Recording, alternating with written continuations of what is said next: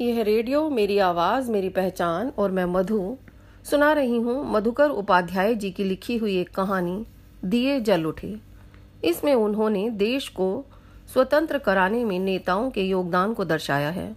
सरदार वल्लभ भाई पटेल, महात्मा गांधी जी और जवाहरलाल नेहरू ने देश को स्वतंत्र कराने के लिए समय समय पर अनेक आंदोलन किए। इन आंदोलनों में एक दांडी कूच भी था। सरदार पटेल इसी दांडी कूच की तैयारी के सिलसिले में गुजरात के रास नामक स्थान पर गए थे। वहाँ उन्हें गिरफ़्तार कर लिया गया। उन्हें पाँच सौ रुपए के जुर्माने के साथ तीन महीने की सजा सुनाई गई।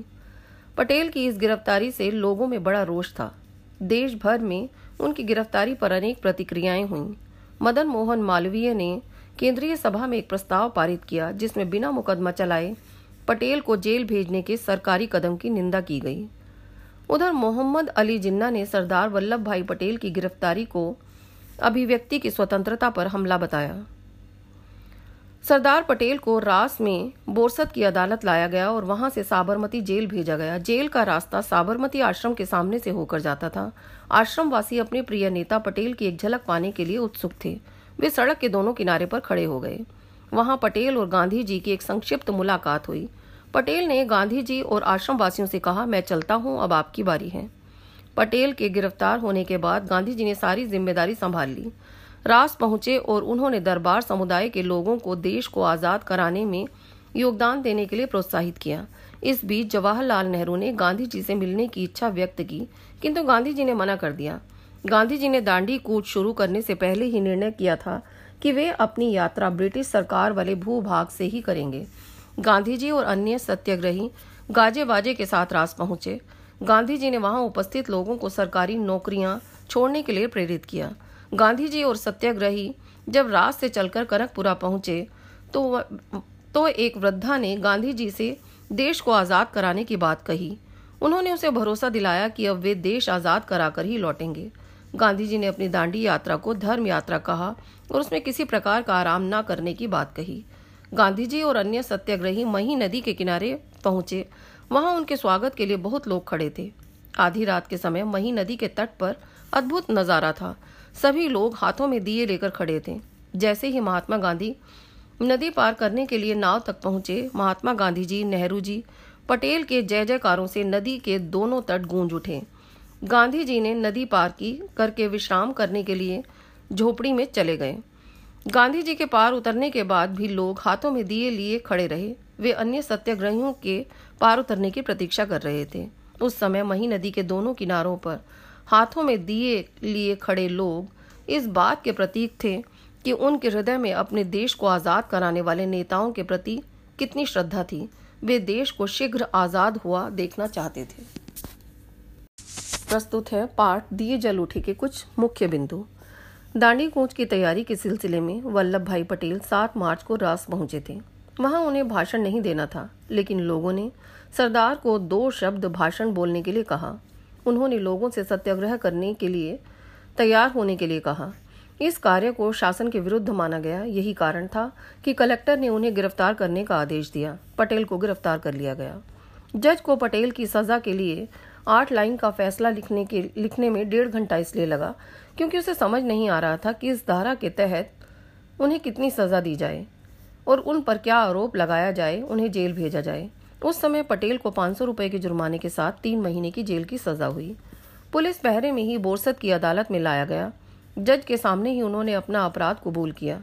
वह उन्हें कितनी और किस प्रकार की सजा दें, यह तथ्य उसकी समझ में नहीं आ रहा था। सरदार पटेल को जब सजा सुना दी गई तो उन्हें अहमदाबाद साबरमती जेल ले जाया गया। साबरमती आश्रम में गांधी जी को पटेल की गिरफ्तारी, उनकी सजा और साबरमती जेल ले जाए जाने की सूचना थी। गांधी जी इस गिरफ्तारी से बहुत क्रोधित थे। उन्हें दांडी कूच की तारीख बदलने का निर्णय ले लिया। आश्रम में एक एक व्यक्ति यह हिसाब लगा रहा था कि मोटर कार द्वारा बोरसत से साबरमती जेल पहुँचने में कितना समय लगेगा। जेल का रास्ता आश्रम के सामने से होकर जाता था। आश्रमवासी पटेल की एक झलक पाना चाहते थे। समय का अनुमान लगाकर गांधी जी स्वयं आश्रम से बाहर निकल आए।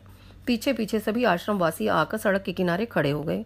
लोगों का अनुमान था कि गाड़ी नहीं रुकेगी, परंतु उनके रौब के कारण गाड़ी रुकी। तब पटेल ने गांधी जी से कहा कि वे चलते हैं, अब उनकी बारी है। उन्होंने तो आंदोलन का प्रारंभ कर दिया है, अब जन जागृति फैलाने की बारी उनकी है। यह पंक्ति का प्रतीकार्थ है। रास में गांधी जी का भव्य स्वागत किया गया। दरबार समुदाय के लोग इसमें सबसे आगे थे। दरबार गोपाल दास, रविशंकर महाराज वहाँ मौजूद थे। उन्होंने अपने भाषण में दरबारों का खास तौर से उल्लेख किया है। रे ये रियासतदार होते हैं, इन्हें साहबी भी कहा जाता है। ऐशो आराम की ज़िंदगी भी एक तरह का राजपाट था। दरबार सभी कुछ छोड़कर यहाँ आकर बस गए थे। कभी गांधी जी ने कहा था कि इनसे त्याग और साहस की परिभाषाएँ सीखनी चाहिए। धैर्य, त्याग और साहस के द्वारा ही अंग्रेज़ी शासन को बाहर खदेड़ा जा सकता है। स्वतंत्रता संग्राम किसी व्यक्ति विशेष से संबंधित नहीं था। विदेशी शासन के अत्याचार बढ़ते जा रहे थे। पटेल के लिए कानून के दायरे में रहकर काम करना असंभव था। कैसी भी कठिन परिस्थिति हो, भारतीय को उनका सामना करना आता था। वह आपसी एकता से कार्य में निपुण थे। एक के पीछे एक पंक्ति बनाकर खड़े हो जाते थे और आशा के दीपक जलाने लगते थे। विदेशी शासन थोड़ी सी आवाज़ बुलंद करने वालों को जेल में डाल दिया करता था, परंतु पटेल की दृढ़ संकल्प शक्ति के सामने उनकी तकनीक सफल नहीं हुई। पटेल के रौब से पुलिस वालों को मोटर गाड़ी रोकनी ही पड़ी थी। गांधी जी के आवाज़ के ने सोने पर सुहागे का काम किया। देश भर में आज़ादी की लहर दौड़ गई। गांधी जी के मिलन और सूझबूझ ने कठिन परिस्थितियों पर काबू पाकर लोगों के हृदय में स्थान बना लिया। रात बारह बजे सागर नदी का किनारा लोगों की भीड़ से भर गया। घना अंधेरा छाया हुआ था। सत्याग्रहियों के आने का इंतज़ार हो रहा था। गांधी जी बाहर निकल, निकले और घुटनों तक पानी में चलकर नाव तक पहुँचे। महात्मा गांधी की जय, सरदार पटेल की जय। नेहरू की जय जय के नारों से महिसागर नदी का किनारा गूंज उठा था। नाव रवाना हुई। उसे निषाद राज चला रहे थे। कुछ ही दूर में नारों की आवाज़ नदी के दूसरे तट से भी आने लगी थी। ऐसा लग रहा था कि जैसे नदी का किनारा ना हो, पहाड़ की घाटी हो जैसे प्रतिध्वनि सुनाई दे रही हो। मही सागर के दूसरे तट पर भी स्थिति बिल्कुल वैसी ही थी। गांधी जी के पार करने के बाद तट पर दिए खड़े, दिए लेकर खड़े लोग खड़े ही रहे। अभी अब सत्याग्रहियों को भी उस पार जाना था। शायद उन्हें पता था कि रात को कुछ और लोग आएँगे, जिन्हें नदी पार करनी होगी। यह धर्म यात्रा है चल कर पूरी करूँगा। गांधी जी का यह कथन अटूट साहस उत्साह और तीव्र लगन का परिचय देता है। गांधी जी मानते हैं कि धर्म मार्ग सत्य व हिंसा का मार्ग है। मन वचन कर्म की पवित्रता अनिवार्य है। ऐसी यात्रा उनकी यात्र, अंतिम यात्रा है। इसे उन्होंने धर्म यात्रा का नाम दिया। ऐसी यात्रा के लिए वे वाहनों का प्रयोग नहीं करना चाहते थे। धर्म यात्रा में हवाई जहाज़ मोटर बैलगाड़ी में जाने वाले को लाभ नहीं मिलता। यात्रा में कष्ट सहना पड़ता है। लोगों का दर्द समझना पड़ता है, तभी यात्रा सफल होती है। गांधी जी किसी भी तरह विदेशी शासन के राक्षसी राज के अनुसार काम करने के लिए तैयार नहीं थे। गांधी जी के पार उतरने पर भी लोग नदी तट पर इसलिए खड़े रहे क्योंकि उन्हें उम्मीद थी कि अभी कुछ और लोग रात में नदी पार करेंगे, क्योंकि सत्याग्रहियों को भी उस पार जाना था। लोगों की यह भावना विपरीत परिस्थिति में हिम्मत व साहस से डटे रहने का परिचय देती है।